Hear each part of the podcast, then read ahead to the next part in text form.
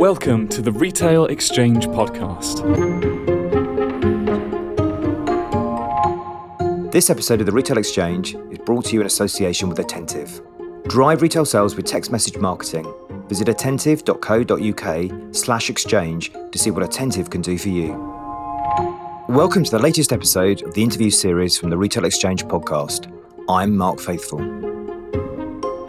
The Ginnaissance, as some call it, has been dominating the world spirit industry for the past decade, driven by a rise in new craft distilleries and entrepreneurs who want to change the way we make and drink gin.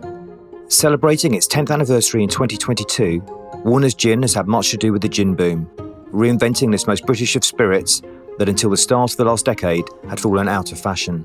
Based on a 200 year old farm in Northamptonshire, in central England, in just a few short years, Warner's Gin has grown to become the UK's largest independent gin brand, and one that has a constant, progressive focus on cultivating a multi award winning product, business values, and nature. In this episode, Warner walks us through the story of how he and his then business partner decided to launch the brand. The influence of Warner's Gin in revolutionising the category through its rhubarb flavoured gin, at the time, a first, the importance of balancing the need to do good with doing business, and his own personal tales of the trials and tribulations of entrepreneurial life. Here's the interview. So, Tom, to start with, can you tell us a little bit about the Warner's Gin story? I'll try, Mark. So, we are almost 10 years into the journey of trading, and it was three years prior to that. So, really been working on the project for 13 years now. And my entire life is devoted to food and drink. The golden thread that runs through this business is, is food and drink, and that was growing up on a farm. Uh, so you're directly to, connected to food manufacturing. My mum was a home economics teacher, and I was blessed with meat and two veg every day. Uh, so that's sort of my founding. I married a farmer's daughter from Ireland. Uh, they do potatoes and crisps from their farm, and her mum's a chef. So literally, our, our, our life is uh, devoted to, to food and drink. Uh, and, and my career has been. So I, I, started off in coffee, then went into produce, uh, and but then um, seven years into my produce career, on the side, I started setting up what would be the business I was going to start, which is Warner's Distillery. And that journey began in 2009. And we didn't know what the uh, business was going to. It was farm diversification back on the family farm, driving a different revenue stream through it. Um, agriculture is a very difficult business. It's one of the only industries where you're manufacturing something with absolutely no idea what you're going to be able to sell it for. Um, so it was about securing a different income to uh, to the farm and uh, and and creating a brand where we could manage the margins, the selling price, and we were the masters of our own destiny, whether that was going to be successful or not. So we started looking at lots of different ideas, and the penultimate idea we looked at after about six months, and I'm always envious of when you talk to an entrepreneur and they have a, a light bulb moment of this is the business I'm going to start. So we had to thrash and churn loads of different ideas, and I liken that with my dyslexic mind to to sort of putting a Venn diagram down of all these different ideas. And actually, in the middle, the last idea that went down was the, the, the distillation of floral crops to produce essential oils. We knew we were peak recession with 2009 10 doing the planning, but people wanted to connect to smaller producers, and the market had perversely polarized. And if you remember, it's when Waitrose and Aldi and Lidl became really cool because everybody started shopping for value in two different ways. It was either the cheapest you could find or it was the best. And actually, those two sets of retailers accelerated within that space because people went out less, they were treating themselves at home. So Waitrose got uh, a bit of a tickle, but also the discounters got a tickle because people were shopping value. But what happened within spirits was premiumization started to happen. People wanted to connect to small producers, farmers markets were doing well. All of these sort of lenses went down on the Venn diagram the final lens being the distillation of floral crops. And we said, what can you do with the still for the rest of the year? We can make booze. Why are we talking about flowers? Let's make booze. This is amazing. And the more we researched the uh, sort of spirits industry, the alcohol industry, you know, it's it's literally intoxicating but it's also intoxicating in terms of we are helping people celebrate. We are helping people relax and unwind. We are the fuel that created humanity. It enabled selfish apes with a prefrontal cortex that would keep them quite moody to actually let the guard down, socialize, build communities. So, you know, the spirits and alcoholic industries has built civilization. So, very exciting industry to come and get involved in. We had no contacts, we had no money, we knew no one in the industry, um, and they were our they were our advantages really because we came in with a completely blank book. Uh, the initial business plan, we were going to distill everything rum, whiskey, tequila, brandy. And, you know, you, you, go on a journey then of, okay, they've all got different ingredients, they've all got different process, they've all got different aging requirements. And we realized very early on, because we were doing this on a shoestring, we were not going to be able to put something in a barrel and leave it there for three years until we sold it because we'd gone bust before we got to the sale. So we had to manufacture something that we could sell immediately. That left us with white spirits and. Um, uh, yeah, I mean, we initially looked at vodkas because at the time vodka was about four times the size of gin, but had plateaued. Uh, gin was much smaller, but in eight percent growth. So that was the insight. And also, gin is more British, albeit we stole it from the Europeans and made it better with our London dry style. Um, but it is about being a foodie, it's about recipe development, it's about flavour. And the countryside around the farm was full of natural ingredients that we could use in the gin. We've got our own natural springs on the farm, which would be fantastic for distilling. So, combining all of those elements, the obvious thing to go for was gin. Little did we know that gin was going to have the renaissance uh, that it's had. But that's cause and effect. I think more interesting businesses like us got involved in the industry, um, and we created that trend. You know, we you, that's the consumer trends are driven by the people that have created the products, right? And I think it was a self fulfilling prophecy that gin exploded. More exciting producers came in the, the real story is the little guys like us legitimized all the crap that the big guys make. So they've, they've dined out on craft gin uh, and have made you know, replica products that are not made the same way, do not have the same ingredient standards or principles. They're value engineered liquids, but it's up to us little guys to continue pushing that quality agenda within the category. So, very long story. That's how we, we started in gin. I was going to say actually that it's a little bit difficult to remember now because there's been such a proliferation of, of, gin brands, whether that be the big boys or lots of craft makers from all over the country. But when you're talking about founding it, actually, there were only a few gin producers, and it was it was a fledgling business, albeit that gin is intrinsic with the UK culture. Hundred percent. It was dominated by multinationals. You know, all everything was being made in huge factories, pouring this stuff out, and their only interest was making it as efficiently as possible. Um, when we did when we were doing the business planning, we thought no one had thought of this genuinely. And I remember being in Westminster Library in London. It was the only place I could get a Mintel report for free on the white spirits market. So I'm in there furiously scribbling notes. And there was a section on the new craft movement within the UK. And it had uh, listed Chase and Sipsmiths had just started. They were both about a year old. No one knew about them. We didn't know about them. They were embryonic and we like penned down. It's like, oh, it's been done. We can't do it. Um, flipped the page and saw that white spirits in the UK is worth four billion. So we thought, all right, that's enough for everybody to have a, have a row at. Little did we know the amount of people that have got involved in the industry now. Um, the party was 2018. I think if you weren't at the table in that year, you're definitely going to struggle to get outside of the, the local area that you're in. 250 new distilleries launched in lockdown.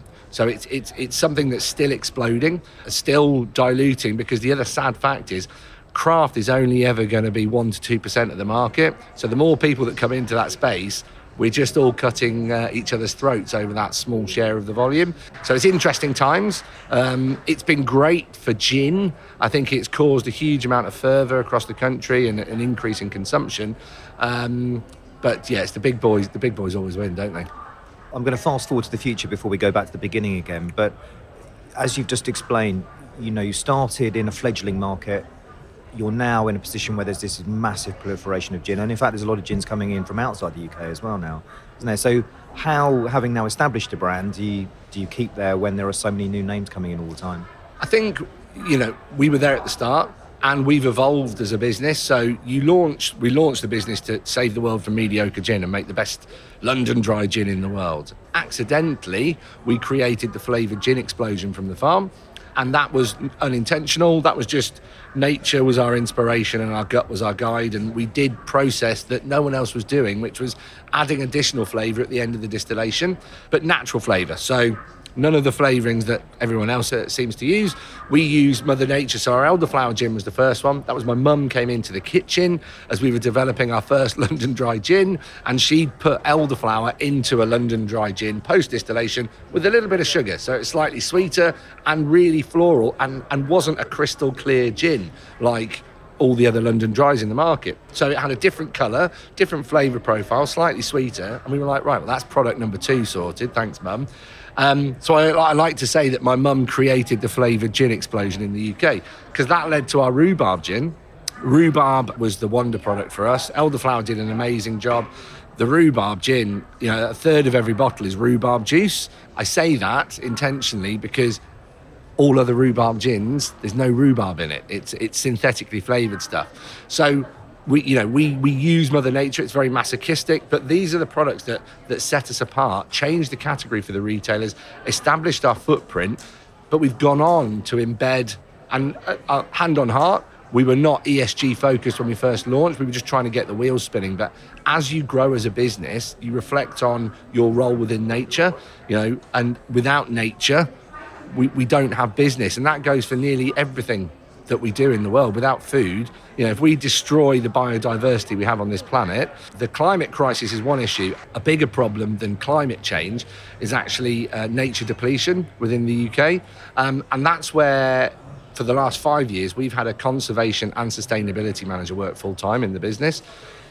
We are a small business. We've got one person whose entire remit is to be our moral compass and help us be a better business, tread lighter on the land, be carbon neutral where we can be, uh, reduce our carbon footprint. We've got a load of initiatives we're doing with carbon farming and carbon sequestration at the farm, but also our overarching vision now is to be the most nature positive drinks business in the world.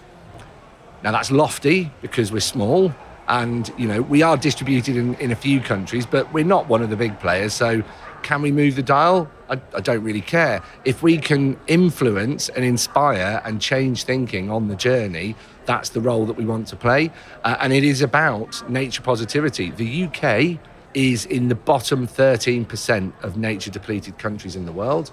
And actually, England is in the bottom 7%. So we are disgraceful on a planetary scale. Our little island, we are butchering it to death. We need to do better. So, how are we still standing toe to toe with the big guys? It's through initiatives like that.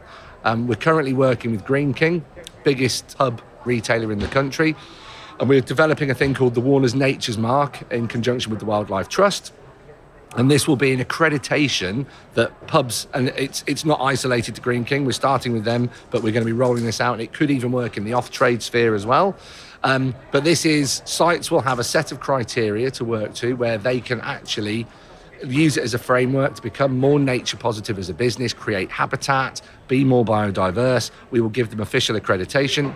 I mean, who are we? We're a little distillery in Northamptonshire, but these are the tools that give us conversations beyond price with major retailers. And that's, I think you've always got to be nimble as a distillery. As I said, we did launch with ESG at the heart. It was 2015 that we really started to put ESG at the heart of the business. And um, it's definitely giving us an edge now with retailers for sure. Well, it's interesting that we're talking rather than it being a Harvard educated person who's focused on global domination, that an accidental gin producer becomes an accidental environmentalist. You talked a lot about perhaps some of the advantages of that naivety at the beginning. Yep. What were the challenges? Because obviously you went into a market that you didn't know anything about. Yeah. Um, I mean, it's a tsunami of challenge. You start a business and just little things like if you haven't bought any pens, you haven't got any pens. So just starting something that's not in existence, you have to breathe life into every single facet of the business. So that in itself is a challenge. Um, all the equipment that you need, working out how to do a process.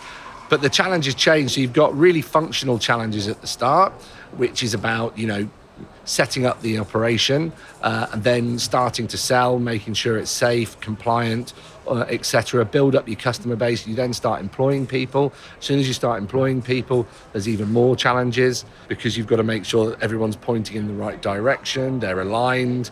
um, that they that they are living and breathing the values of the business. I mean, developing a set of values for a business, it just in itself is is actually a really, really, really hard thing to do. We, we, it's taken us four years of chewing this stuff to actually come out with the values that we've got now.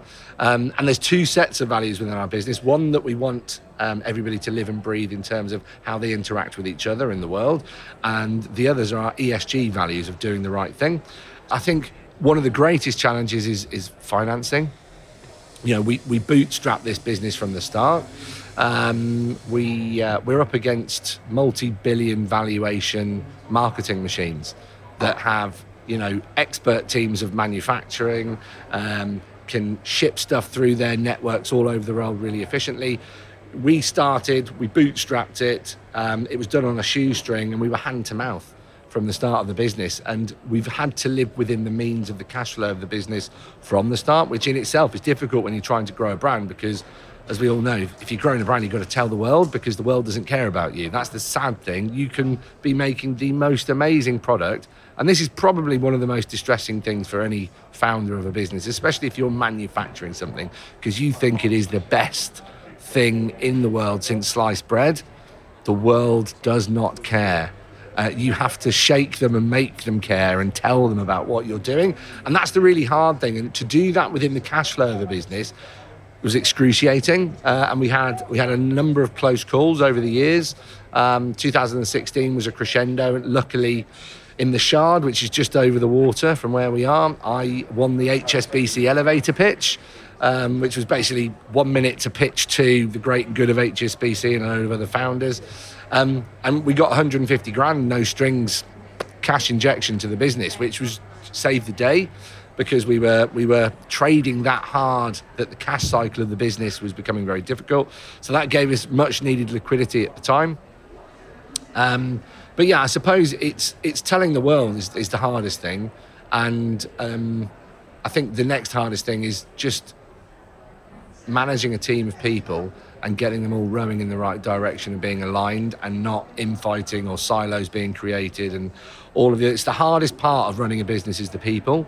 But I feel like we're in a very good place, but it's taken a lot of work to get into that space. My conversation with our guest on this episode of the Retail Exchange is brought to you by Attentive. You can't have a conversation with this ad, but with text message marketing, you can. Attentive lets you launch and optimize a new mobile marketing channel, interact with your customers where they are through personalized and real time conversations with powerful results. Attentive drives billions in e commerce revenue for over 5,000 brands globally. See what Attentive can do for you at attentive.co.uk slash exchange. Attentive, drive retail sales with text message marketing. Winning the HSBC pitch is obviously a, a turning point or a pivotal moment. Were there others? Were there particular points in time that you can really look back on and go, you know, we really created this success out of that happening good or bad, in fairness. Um, yeah, I mean, there's there's good and bad littered along the way. Any anyone that says they got it right first time, we are a succession of failures uh, that create the business that we are today. I, I, started this business with my best mate. My wife and I run it now. Sean and I started the business together, and in 2016 he resigned quite early. I think were we aligned? It turned out we probably weren't fully aligned on on vision of where we were going the business was really starting to heat up. The stakes were getting higher. He had a young family, and he took a decision to move away from the business. Convinced him to stay for two more months, and then he then he actually finally left. Um, so that was a really sad moment for me because you start something with a, with a friend, and it's it was um, not acrimonious uh, in fairness to when the, the departure, but it, it's just life. It's one of those things, and, and and people grow apart and things change. So that was a massively pivotal moment it also that enabled decision making to speed up and we could make changes a lot quicker after that. So that was one positive. The massive negative is the, the emotional trauma that, that, that goes hand in hand with that. Um, positives were, yeah, I mean, the rhubarb gin and the elderflower gin and the flavoured stuff that we did were, you know, it changed gin globally, put us on the map, made the shareholders of all of the PLCs that copied it uh, uh, uh, very, very wealthy as well. Um, but it was, you know, accidental success turns luck into genius, as a, as a phrase. And you'll get a lot of founders that sort of think that they're God's gift. Where a lot of the time, yeah, you've got to put yourself in the situation, but then there is an element of luck that really takes you to the next level. So I think we were lucky to have started when we started. We were lucky to have produced the products that we produced. Were they scalable? No. I mean, it was 2016 was horrific when the rhubarb gin took off the liquid just did not behave, and I would be found in the mixing room trying to blend rhubarb gin, crying uh, on the floor, like just distraught, semi-suicidal, having a breakdown. You know, it was, it was horrific times because it was selling, it wouldn't manufacture properly. We had to put a lot of science and R and D into to, to the liquid. It was pectin was our enemy, which, when combined with ethanol, um, turns to jam. Uh, but when we started making it, this all sank to the bottom of the tanks or rose to the top. 2016, just as it all took off, it turned to smoke within and we couldn't filter it. So it was an absolute bloody nightmare.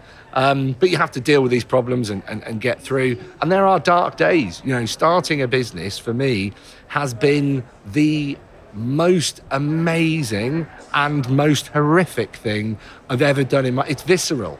You can go from extreme high to extreme low within minutes of each other, depending on what's happening during that day. So it's it's a real roller coaster ride of emotion, um, and there's been lots of highs and lows on the on the journey. It sounds counterintuitive, but certainly what you're talking about, you know, brings across that actually growth can often be one of the biggest challenges because you know you start small and that is its own thing. Getting larger, you've already talked about some of the production issues, are obviously horrendous at a time when you're growing you know the people issues, a particularly personal one in your case, but. Mm. You know, a larger company is very different to run from a smaller company when maybe you know the six people that work there, and now you've suddenly got people who've arrived that possibly don't have the same vision as you, and you've got to learn to manage them. That is quite a process to go through, I'm sure. It, it, it, is, it is a process. It's, you know, there was a point where I almost knew where every single bottle was sold. I had a personal relationship with every customer we sold to. Um, we had a team of about 16 at that. I think that when I when I started to not know exactly where everything was was about when we got to about 16 people. Um, and I'm an expert, and again, it's my dyslexic brain of spinning the plates, we call it, which is trying to balance all of these. But it, it, it gets to a point where it gets beyond you. And luckily, my wife came in, and she is very structure, process. She'd worked in private equity for 15 years helicopter view of businesses and strategy and structure. So she was like a mini PE fund coming into the business and actually delivering that structure. Um, and we've gone to, we're just over 50 people in the team now.